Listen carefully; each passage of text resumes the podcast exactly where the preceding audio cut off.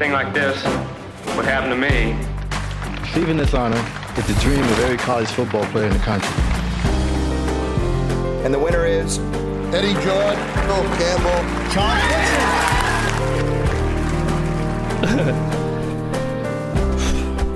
My heart's about to come out of my shirt. I'm a little overwhelmed right now. I'm sorry.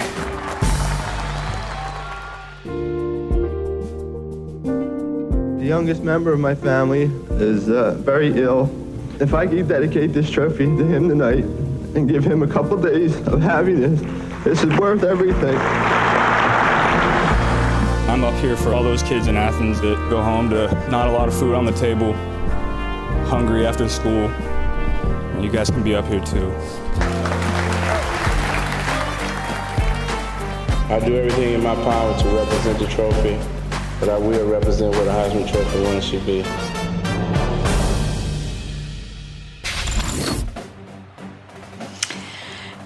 For setting the stage? Strike a pose, it's Heisman night. Will the wide receiver drought end in just a few hours with DeVonta Smith? And Alabama may add to their offensive arsenal just in time. The latest on Jaylen Waddle's status for Monday's national championship. Plus, what makes the Buckeyes among the best in the business? We'll take a deep dive into Ohio State's greatest strength. Happy to have you with us as we count down the days now to the national championship in Miami. I'm Wendy Nix with Tom Luginbill, Joey Galloway, and Greg McElroy. Will tonight be the fourth time in Heisman history that we see a wide receiver walk away with the award as we count down the hours to the 86th Heisman Trophy presentation? 1972, the first time it happened, Johnny Rodgers paved the way. The two time All American recorded almost 2,000 all purpose yards and 17 touchdowns. Tim Brown, the Heisman in 1987, Notre Dame's seventh Heisman winner. He finished his career as the Fighting Irish's all time leader in receiving yards and return touchdowns. And in 1991, our own Desmond Howard became the first receiver in Big Ten history to lead the conference in scoring. He went on to win the Heisman by the second largest margin of victory in the trophy's history. Entering the season, DeVonta Smith didn't even appear on Caesar's board for shortest odds to win the Heisman. However, on December 19th, after his performance in the SEC championship game, he became the favorite for the first time. Here he is with a man who knows what it's like, our own Desmond Howard. In 1991, I came into that season, and there was a quarterback who was a overall favorite to win the Heisman. And in 2020, you came into the season with a quarterback, Trevor Lawrence, who was a favorite to win the Heisman, right? But at some point, you became the favorite, just like I did. At what point did you realize, man, I'm the front front runner to win this award? Um, well, you know, you have people calling you about this and that, things like that, and I try to tune it out, but it was just so much that people was just calling me and all that. Um, I would probably say after the LSU game is when everybody started hitting me up about it, telling me about it. I'm just like, I don't want to hear that. Y'all talking too earlier, stuff like that. Like, that's not what I want to hear right now. I think it was by December 5th, you guys played LSU. And the only thing I wrote was DeVonta Smith is special. Exclamation point. That was that one-handed catch. Walk us through what took place from the time you lined up until you fell on your back with that ball in the end zone. Um, well, we knew that was going well the whole game they was kind of doubling me with the safety when I was um to the boundary. So I kind of knew that like Stingley was going to stay outside just to because he had help inside. So I knew I was going to have to keep my route high. And I always told Mac that if you throw the ball out of bounds, there's no way I can catch it. So just kind of threw it up, kept me in bounds some, and then honestly, when I went up, I don't know what made me go with one hand. I just did, and it just happened. Um, oh man, that's like one of those signature plays. It was a great catch, and like I said, at that point, I said, "Yeah, DeVonta Smith, this young man is special." How would you like for this national championship game to end? What would be a fitting ending for DeVonta Smith? Just winning it with my teammates and everybody just enjoying it.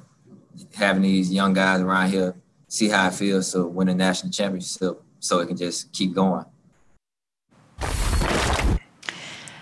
Alabama now with a chance to end up with a national championship and the Heisman Trophy winner. Of course, a long way to go until that is settled, Joey. But uh, if in fact it turns out to be a wide receiver who wins this award for just the fourth time, what does that mean for the Heisman Trophy? It always feels like coming into the season, it's a quarterback award, and, and especially coming into this season uh, with Trevor Lawrence and Justin Fields sitting out there. Uh, all the talk was which one of those two quarterbacks would win the award. And then once we got into the season, you saw Kyle, Kyle Trask and Mac Jones stepping up. And then here comes a receiver, which you know that's that means a lot more to me. I love to see this go to a position other than a quarterback. And sometimes it's a running back and very rarely a receiver. I think it just opens the door moving forward for people to keep their eye on other positions outside of just the quarterback. And one that we can kind of look at this year, and I think receiver's the easiest position on the field, Joey, no disrespect. I just kid. but in all seriousness, all the quarterbacks' performances are remarkably good. They really are. You can go as deep in the Heisman field as Wilson from BYU. But with Mac Jones and Justin Fields' performance of late, obviously what we saw from Kyle Trask statistically, and then Trevor Lawrence, who's likely to be the first overall pick in this upcoming draft, naturally the most talented of all the quarterbacks listed. Tell me what's dis- what's different between all those candidates at quarterback. They're all tr- tremendous. They're all remarkable. But what I can say unequivocally is that DeVonta Smith is by far and away the best player at his position in college football. He's ahead of Elijah Moore, who's second on the list by nearly 450 yards. The guy has dominated every single team that he's played against and has shown up on the biggest moments, on the biggest stages. He's the most outstanding player in college football and deserves to be rewarded with the Heisman Trophy tonight. You know, Greg, you just hit on something. Had his biggest performances on the biggest stages, you know, and when you're at Alabama and you're playing a game, it's on national television against ranked opponents, and you show out, that resonates, especially when you're on the East or Central time zone because the entire media sees it.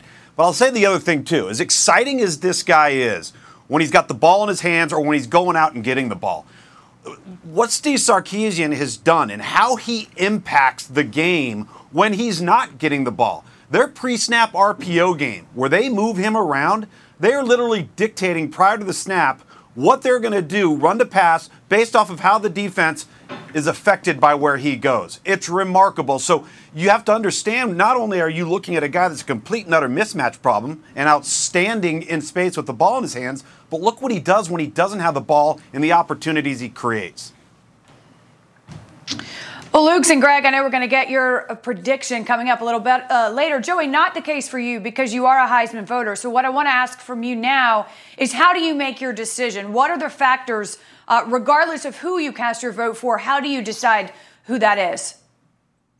I just look at uh, the most outstanding player, and sometimes that's not the player on the best team. It's the player that does the most for their team. It just so happens uh, in this year's field uh, that all these teams are really good football teams. And so you look at the stats, of course, but you look at what this player does and how he affects his team, uh, not just playing his position, but leadership. Uh, if he can do other things uh, to help out, is always important. And I think that's why DeVonta Smith has jumped up the chart because he also is an outstanding punt returner. All right, in the Heisman Trophy ceremony, although it will be virtual, nevertheless, somebody will join that fraternity coming up at 7 o'clock Eastern tonight on ESPN and the ESPN app. Speaking of DeVonta Smith, not only is tonight a big night, of course, the week is huge as he prepares for a national championship, and it's possible he gets some help in the form of teammate Jaylen Waddle. We'll have the latest on his status straight ahead.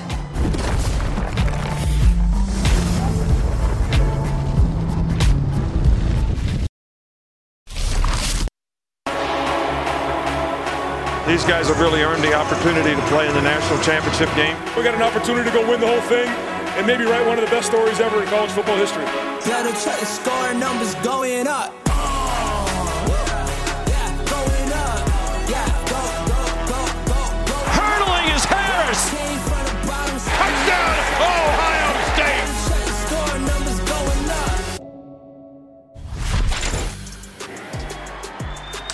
According to head coach Nick Saban, receiver Jaylen Waddle has been cleared to practice this week. That means there's a chance he'll play in the national championship game on Monday.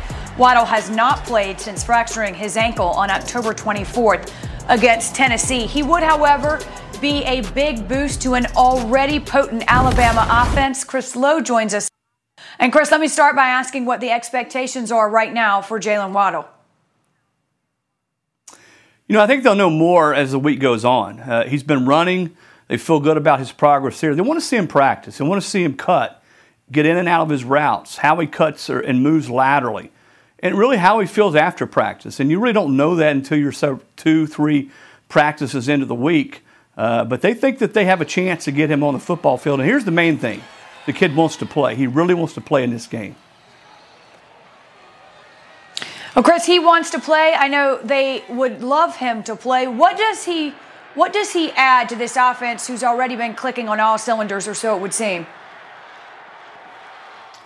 Well, I think the first thing you sort of have to temper we all have to temper expectations. The kid hasn't played in two and a half months, but you know, I, I hate to put a percentage on what he would be if he does play, but a healthy Jaylen Waddle, as good a football player as DeVonta Smith is, I think Jaylen Waddle is maybe the most electric football player in college football. You talk about a guy who can hit you down the field. He's got three of the five longest scoring plays, pass plays in Alabama football history. He's a dangerous return guy. He just adds to an already potent Alabama offense and gives Ohio State that other guy that they got to prepare for. Well, there's no question. He's one more thing to have to consider. Chris, thank you. But again, I think it makes sense to temper expectations because, as I mentioned before, Waddle has not played since October 24th. And even so, he's only played five total games this season. In those five games, though, he averaged over 100 receiving yards and 22 yards per reception. That is the most in the SEC, which says something to be sure. Uh, Greg, I'll start with you and basically ask you the same thing. You know, we don't know. Will he be 100% what, what he'll bring? But let's assume he's out there. Uh, what kind of difference can Jaylen Waddle make for this Crimson Tide team?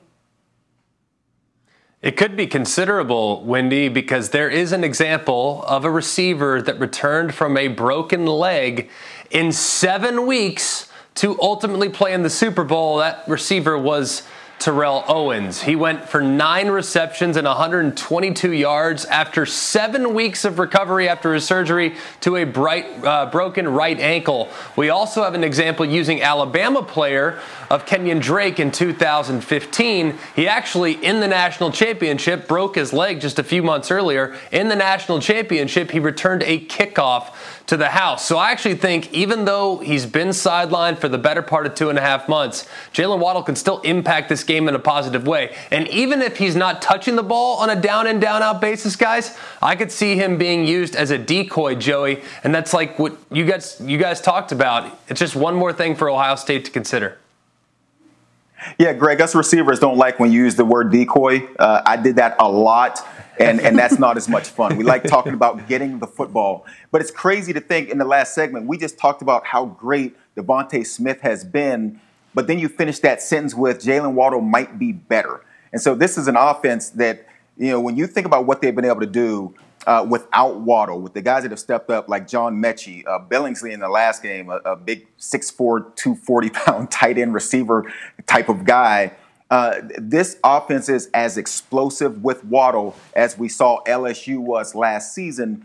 I don't know how they're going to spread the ball around. I think if Steve Sarkisian has done one terrific thing, it has been the ability to feed all of his weapons the football, keep everyone happy, and now you add in Waddle. I don't know what you do defensively to take any one of these guys away. Yeah, Joey, you know, from an offensive perspective, even if it's only 10 snaps and you've got him lined up in the slot – if you're Ohio State preparing for that right now, and you see number 17 out there, you're saying, okay, where do we feel most comfortable having to match up if we decided to play man defense? He's in the slot and then he moves around, then they ID it. Or who do we feel most comfortable with if they've got 6 and 17 to the same side? And let's just say like 5, 10 times, 12 times that happens, you got to prepare for it, and you better have a matchup that you feel comfortable with. And then on top of it, Joey, Let's just say he hits the field to do nothing but return punts. You're talking about a guy that could flip field position in the blink of an eye. That, in and of itself, has got to concern Ohio State if it's just a limited uh, set of plays. Yeah, it's interesting when you say that, Lugs. And, and I've always been under the belief that if you can't play and play a whole game, then as a young man, especially in, in Waddle's position, uh, even though this is the national championship, if he is only uh, healthy enough to go 10 games, I wouldn't play. I mean, and if I was a coaching staff and a training staff, I wouldn't play him in this situation. I think if he's 100%, maybe 90%, and they're coming in thinking he can go the entire game, then you let this young man play. But if he's not, if he's in that area, that gray area of maybe we can get 10 plays, you know, I think, Greg, when you mentioned guys like Terrell Owens, they're professional athletes making a ton of money uh, yep. that have played a lot of football. And I think those guys make those kind of decisions. I'm going to go out there at at 60% and see what I can do. I think it's different when we start talking about college guys. Someone has to say, young man, you have a, lo- a, a long uh, career ahead of you, hopefully at the next level when you are supporting your family, making a lot of money. If he's only good for 10, I'd keep him on the sideline. Yeah, and you referenced Terrell Owens, uh, like I talked about him earlier. He played 62 of 72 offensive snaps for the Eagles that year that he bounced back. So that was obviously not a limited repertoire. So my question, if I'm Jaylen Waddle, can I hurt it worse? That, that's yeah. the ultimate question. Is if it can get hurt worse, then I will not be out there amongst my teammates. As much as I'd like to be, as badly as I feel like I can make an impact, if I'm less than 100% and I run the risk of potentially injuring myself further, then I can't take that chance. But at the same time, I acknowledge it and, and frankly, I, I admire the fact that he wants to be out there knowing what a bright future he does have here in the pros in the years to come. Uh, it is admirable, Greg, but you're right. He has to play the long game here. And as you heard Chris Low report, they'll need to see more. Uh, it's one thing to be clear for practice, it's quite another, as all three of you know, to see how you recover and how you bounce back after you start working out this week. So, again, his status uh, uncertain for Monday, but he has been cleared to practice. Uh, speaking of potential returns, though, Georgia quarterback JT Daniels is headed back to Athens. He said via Twitter, found my new home. Now we got unfinished business. Go dogs. 2021. He's a transfer from USC and spent much of the season recovering from a knee injury, but he uh, made his Georgia debut in November, started the final four games, and passed for over 1,000 yards and 10 touchdowns, two interceptions. He was the Bulldogs starting quarterback again for the last four games. They went undefeated, and the offense averaged more points per game and over 100 yards per game than they did with the other two starters this season. With just seven games on their resume this season, find out what we believe is the Buckeyes' biggest strength. Again, enough to show why they belong among the nation's elite when College Football Live returns.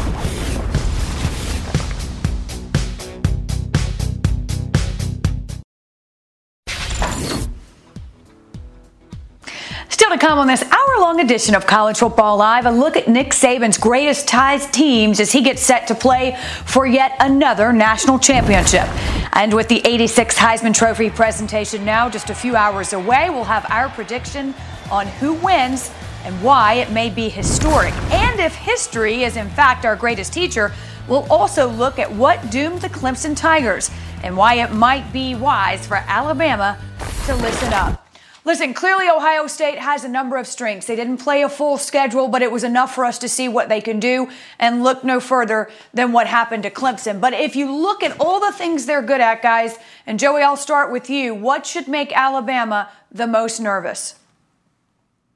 I think right now, in the past two weeks, especially, uh, the ability to run the football with Trey Sermon has made this offense completely different. It, it won the Big Ten championship game against Northwestern as they were struggling in the pass game. But against Clemson, when you put a defense in a position where they have to pick and choose whether they try to take away the run versus take away the pass, which is done by the safeties, whether you bring a safety in the box or leave the safeties deep, the key is running the football because all of a sudden, if you can run it with Trey Sermon and the way this offensive line is dominated, not only does it move the football, but it sets a tone and it lets the defense know we're coming at you and it doesn't matter what you do we're more physical than you we're going to run you over and that just lets everybody know it gets the confidence of the offense going the defense starts to struggle and then you could see the deep ball was wide open. I used to love playing an offense if we could run the ball because I knew the safety would be down and it opens up the deep throws down the field. That's really it. It's A gap to A gap, downhill rushing style of attack. And they were not even that style of team last year. J.K. Dobbins, as a running back, really thrived by getting outside the tackles and winning on the perimeter. Now, they've said we are no longer going to be a team that tries to thrive in space on the edges. We can do that. That is something that's in our repertoire because we have athleticism. But ultimately, this team is built tackle to tackle. And Trey Sermon getting north and south the way he's done the last few games has been a big reason why this offense has gone to new heights. Really, since the second half of the game against Northwestern, they basically said, look, Justin Fields isn't seeing the field well. He's not playing well. He's not seeing and identifying open receivers. He's forcing the issue.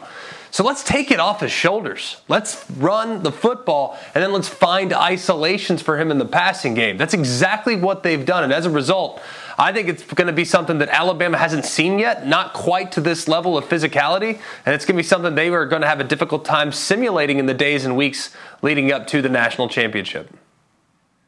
Alabama's defense is really, really good when they can shut down the run and get after the quarterback with three or four defensive linemen.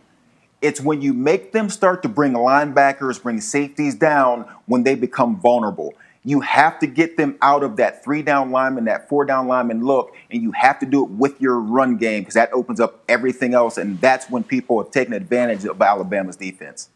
Well, and Joey and Greg, to both of your points, uh, Ohio State's strengths in the in the trenches on both sides of the ball. But what we saw versus Clemson, I think, creates even more problems and that is the 11 and 12 personnel. The one back, one tight end, one back, two tight ends, Luke Farrell, Jeremy. When, when you look at those two guys and you look at Notre Dame and how they were built with their tight ends, the difference between Notre Dame and Ohio State is Ohio State's got a dynamic quarterback playing under center, and the two guys on the perimeter for Ohio State, number two and number five, are difference makers. So to your point, you're going to have to come down. You're going to have to defend the run. The tight ends are now a viable part of the passing game. They're very productive in the run game. Oh, but wait a minute. We've got perimeter weapons that can hurt us as well.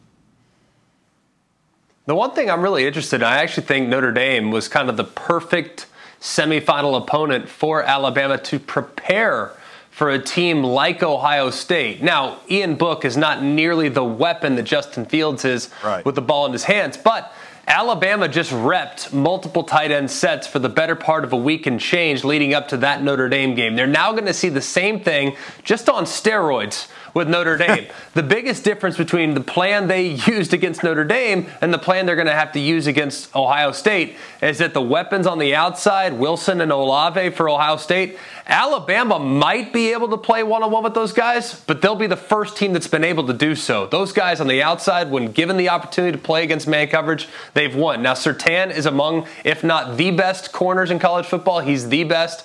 That guy's an unbelievable matchup problem for Ohio State. But on the other side, I think Ohio State's going to be able to find some opportunities to create some cushion and create some big plays, Lugs. Yeah, and Greg, at the end of the day, you know, you can talk the tight ends, the weapons, the physicality in the run game. To beat Alabama, you're going to have to have a transcendent performance from the quarterback. We need to see Justin Fields carry over from the Sugar Bowl into this ball game, and if we do, we're going to see maybe the best college football playoff championship game we've had to date, in my opinion. Well, guys, let me ask you, Joey, I'll start with you. Can you imagine a scenario, though, where after Nick Saban, obviously he's watched that Clemson game, he knows what they did. He, I mean, it's no secret, to your point, what, what their strengths are. You know, how confident are you that he says, you know what, you're not, you're not going to do this two weeks in a row, not on my watch? I, I, think that Nick Saban has a lot of confidence in his defense. And the other thing that, that we haven't discussed yet is what will be the health of Justin Fields coming into this game. Uh, we saw the big hit he took against Clemson. Uh, we saw the gutsy per- performance uh, and as he like played the rest of that game. But as players, we all know that it's the next day and the day after mm-hmm. is when you really find out how you're feeling physically and after that game, I guarantee you, he was in the ice tub. I guarantee you, he's done everything he can to be healthy to go. But that is another key, Lugs, as you're talking about the dynamic playmaking ability of Justin Fields. A lot of that is his ability to scramble and get out of the pocket and yeah. run the football. Hopefully, for that young man's sake, hopefully for Ohio State's sake, he is 100% healthy and ready to go because that then changes what this offense is able to do. Yep. Yeah, Joey, you make a great point because he, to your, to, to what, to, to your point, he came back. It was gutsy, but that doesn't mean you don't have to shake it off in the days and even a week later. So uh, we'll see. But again, Ohio State, Alabama, we are counting down the days now uh, until those two face off for a national championship Monday in Miami. In fact, Ryan Day looking to become just the seventh head coach to win a national title in his first two seasons but he'll have to go through Nick Saban's Crimson Tide. Will experience by the coaches be a factor on Monday? And is this Nick Saban's best Alabama team? Hear what his players are saying about his thoughts on the 2020 Tide. The matchup is made Alabama and Ohio State. Alabama looks every bit like number one. He's got a touchdown, Ohio State. National championship game presented by AT&T, January 11th on ESPN.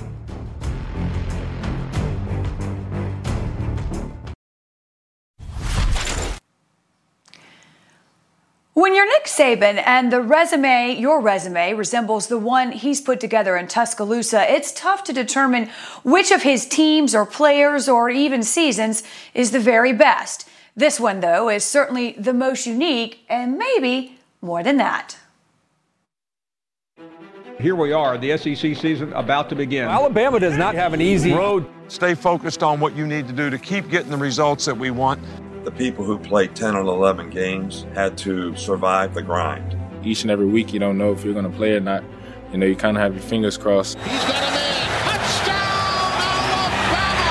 Alabama! The hardest part this season was battling throughout the pandemic, having to keep a safe distance from your family, loved ones, uh, because you know that there's a bigger goal. Number one ranked teams, and it is Alabama, tied on top. No one else is close to that. Nick Saban testing positive for the coronavirus. Now Alabama in the Iron Bowl without Nick Saban. They are the best team in America, and they're playing like it. Corner, got it.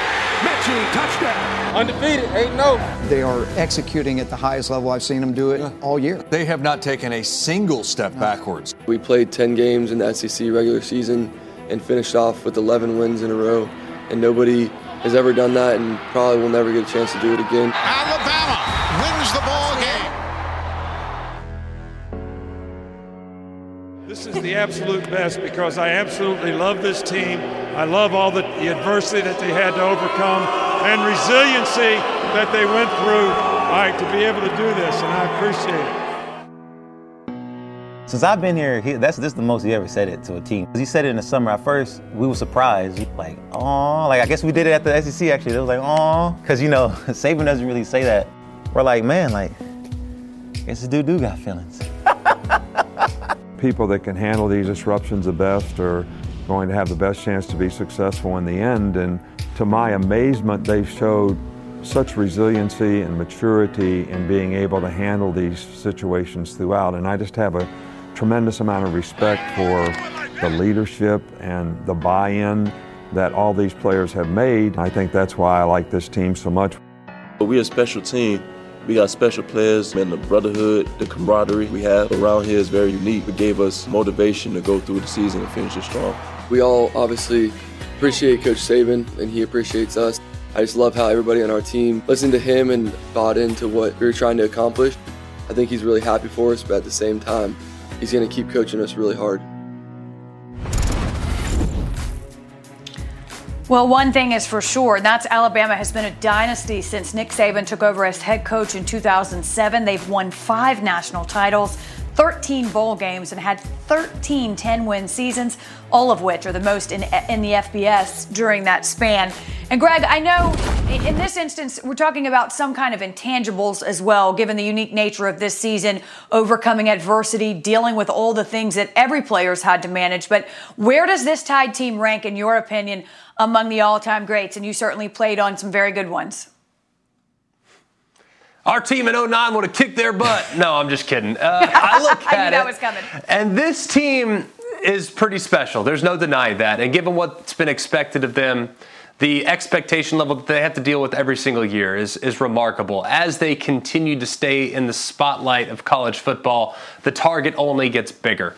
And it's remarkable how they've handled it now. Post Tua, no problem. In comes Mac Jones. Post Jerry Jeudy, no problem. In steps DeVonta Smith as the number one go to guy. This team just continues to reload. But what makes this team unique and special is that they're on the verge of potentially finishing undefeated. And there's only one team that Alabama's had in the Nick Saban era that has also gone undefeated with that unblemished record. That team was in 2009. And I still think our team, from an intangible standpoint, can handle anybody.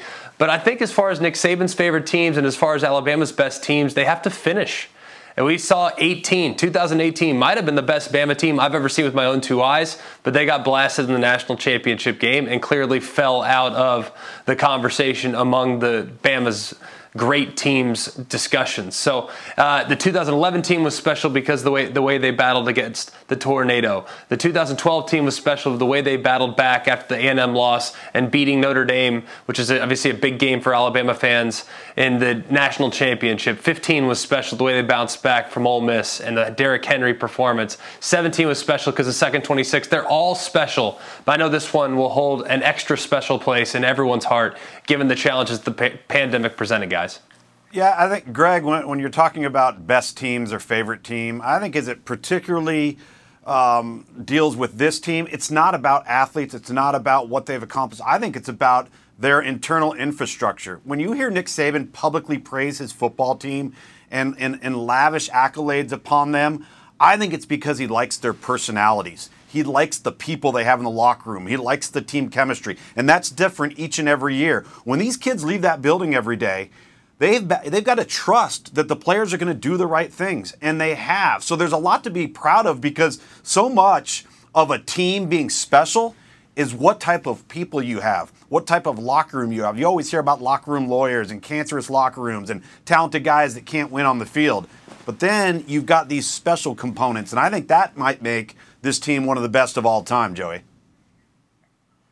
Hey, Luke, I thought I thought Greg was about to name every Alabama team in the last 50 years. There, it's a good thing the show's only. I wouldn't have enough time, Joey. I wouldn't have enough time. There's just Pick too many of them. That's what it is. Just too many of them.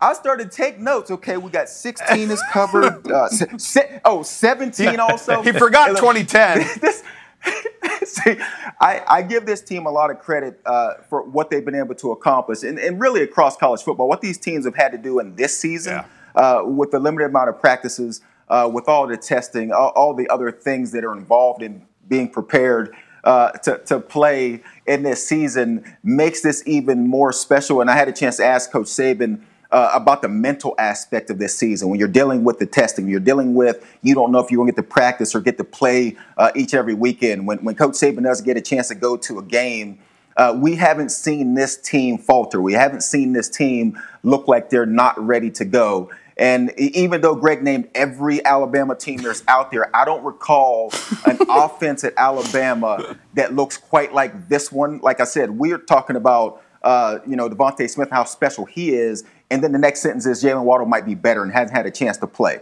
So I, I would say that this is definitely the best offense I've seen outside of whatever year Greg played quarterback. I think he said 09 before he went through the rest of the, the teams down there. Yeah, great ball control team. If ball control and 13 10 games are your style, I got a team for you, Joey. I do think that the mental fatigue that you referenced is something that's unique and, and true. And I don't know how we can possibly put a, a quotient on the, the amount of of stress that these kids had to endure every single week. I mean, sitting there on Friday night at the hotel preparing to play a game, not knowing if that game's actually going to happen because your test result could come back positive the next morning. That's something that no one has ever experienced as far as college athletics is concerned. So I do think what this this team has had to overcome as far as fatigue and as far as adversity is unique to the 2020 season. And for that reason, I think you can make a very strong argument. If they finish the deal against Ohio State, this would be the best team in the Nick Saban era. Well, and I think it's worth underscoring too that these are student athletes. And of course, Alabama not the only team that was asked to do it, but they were asked to make sacrifices to stay away from family, to stay away from friends, which is a very difficult thing to do when you're a college athlete, a student. Uh, and, and, Alabama and a, and a, lot of players around college football were willing to do that, which I think yeah, we can tip our, uh, tip our hat uh, for sure. Uh, let me ask you guys this because we know there's a, a, different experience level here. Both of these coaches, Ryan Day and Nick Saban, excellent strategic coaches. One just happens to have more experience on the national stage. Nick Saban uh, has won so many national titles. Ryan Day looking to do it in his second season. Uh, will that experience? And I don't mean coaching experience, but in terms of playing for a national championship and doing it under the, the brightest spotlight there is, will that be a difference maker on Monday? Joey?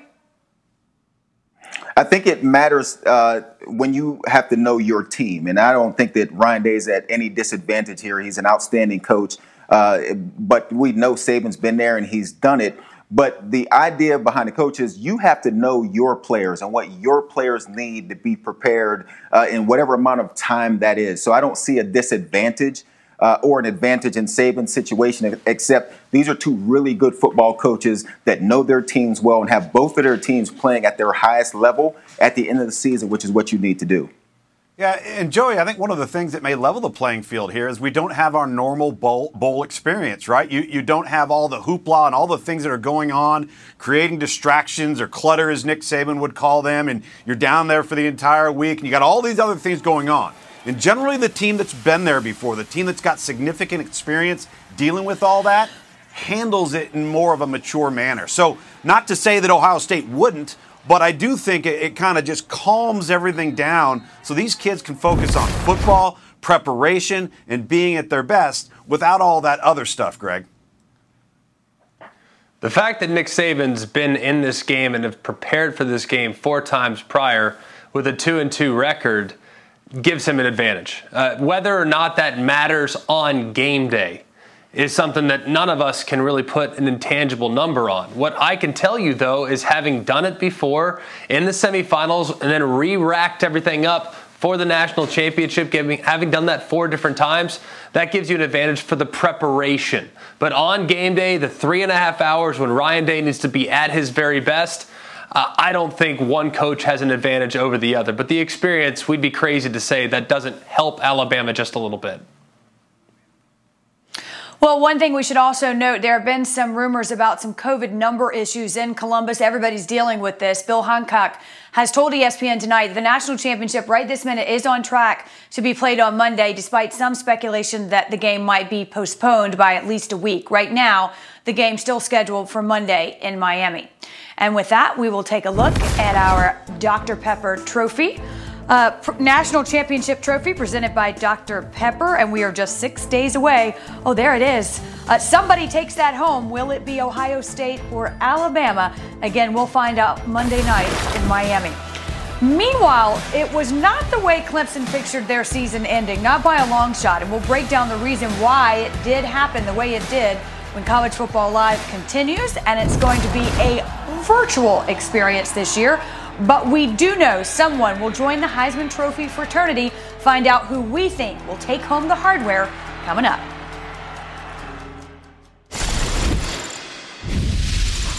Hi, my name is Roger Staubach. Hi, this is Kyler Murray. This is Herschel Walker. This is Baker Mayfield. Congratulations to this year's finalists. The Heisman is a special fraternity. We have a special group of guys. And tonight is a night you'll remember forever. Enjoy, Enjoy the, the ceremony. ceremony. And go, go Gators. Gators. Go Sooners. Roll Tide.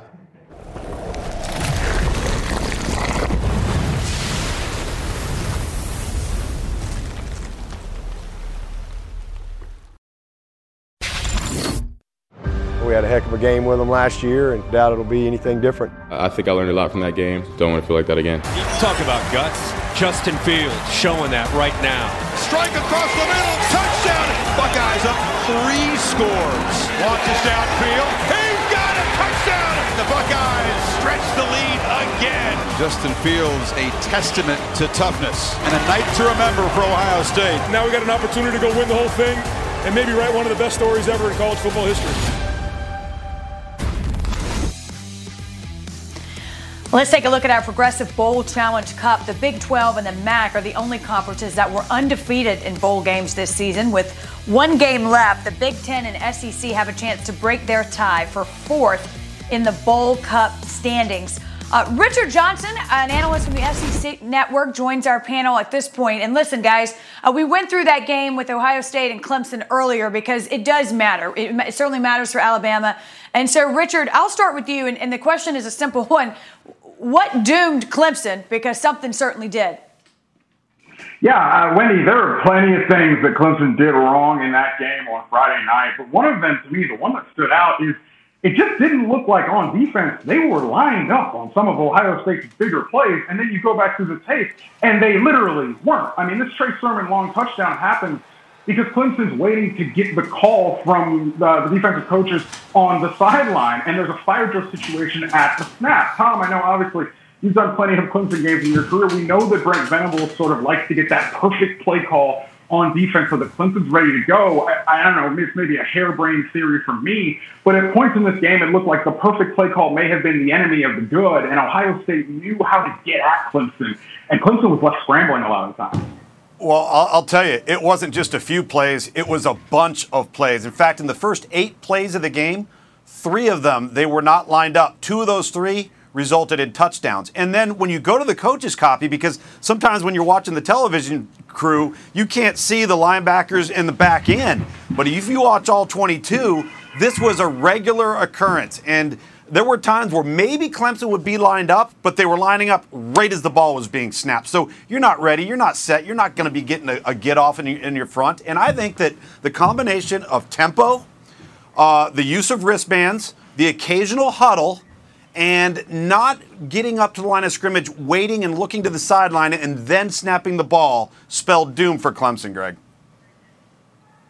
It was a problem for sure as far as lining up, but even on the plays that they did line up properly, they got pushed around. Not yeah. just on the defensive side of the football, but also on the offensive side of the football. And I think it's actually going to cause for a little bit of reflection from Dabo Swinney and his staff and thinking, man, we might need to be just a little bit more physical along both lines of scrimmage.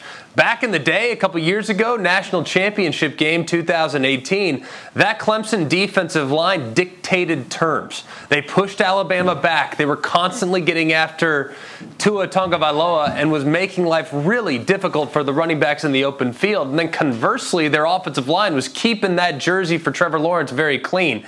They didn't do either of those two things against Ohio State. So they're going to have to look in the mirror and see how can this team get tougher, Richard, in the years to come because they did not show much toughness throughout the course of that game.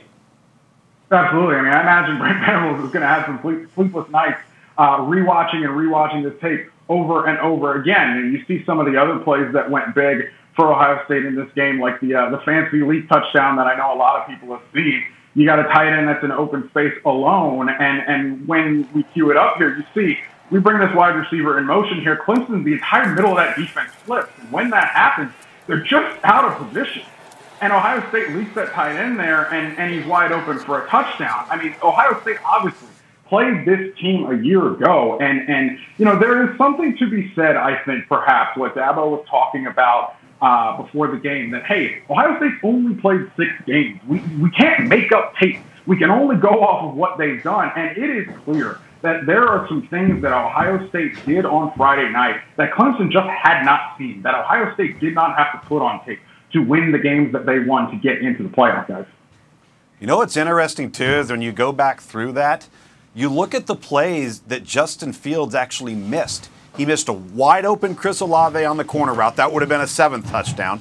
On the interception uh, in the third quarter that he threw in the red zone that was ill advised, if he checks down to the tight end, which he did the rest of the evening, he scores. And so there were plays left on the table, as spectacular of a performance as it was. There were still some plays where you say, oh man, they missed one there. That was an ill advised throw. If he checks it down, we're fine. So there, there were other opportunities, which really, Greg, kind of tells you how scary this thing can be for Ohio State when it's all clicking. But it just goes to show you, too, for as good and as talented as Clemson is, sometimes it's just not your day. Sometimes yeah. it's the other team, and you can be elite, super elite in some ways, and yet it might not necessarily be enough. And it further proves just how difficult it is to win at this level of college football on a consistent basis. So to see what Clemson's done over the course of the last five years, and to see what Alabama's done, and to see what Ohio State's done to a certain extent, and what LSU did last year, it's hard to win, man. Even when you have a great team, you got to have your A game every single time when you're playing at this level. And if you don't, you're going to get beat. In some ways, you could get beat badly. Well, that's exactly what happened for Clemson. I don't know if it wasn't their day or they didn't have their A game, but but the outcome is what it is. Richard, thank you. The question of the day, though, uh, can Ohio State make it two in a row and do the same thing to Alabama? That we'll have to wait and see on Monday. We'll only have to wait a few more hours to see this. It's a virtual presentation. Nevertheless, though, you'll hear who we think walks away with the Heisman coming up.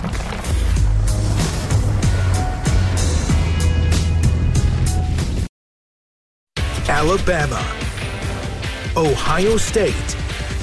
The national championship game, Monday, January 11th on ESPN.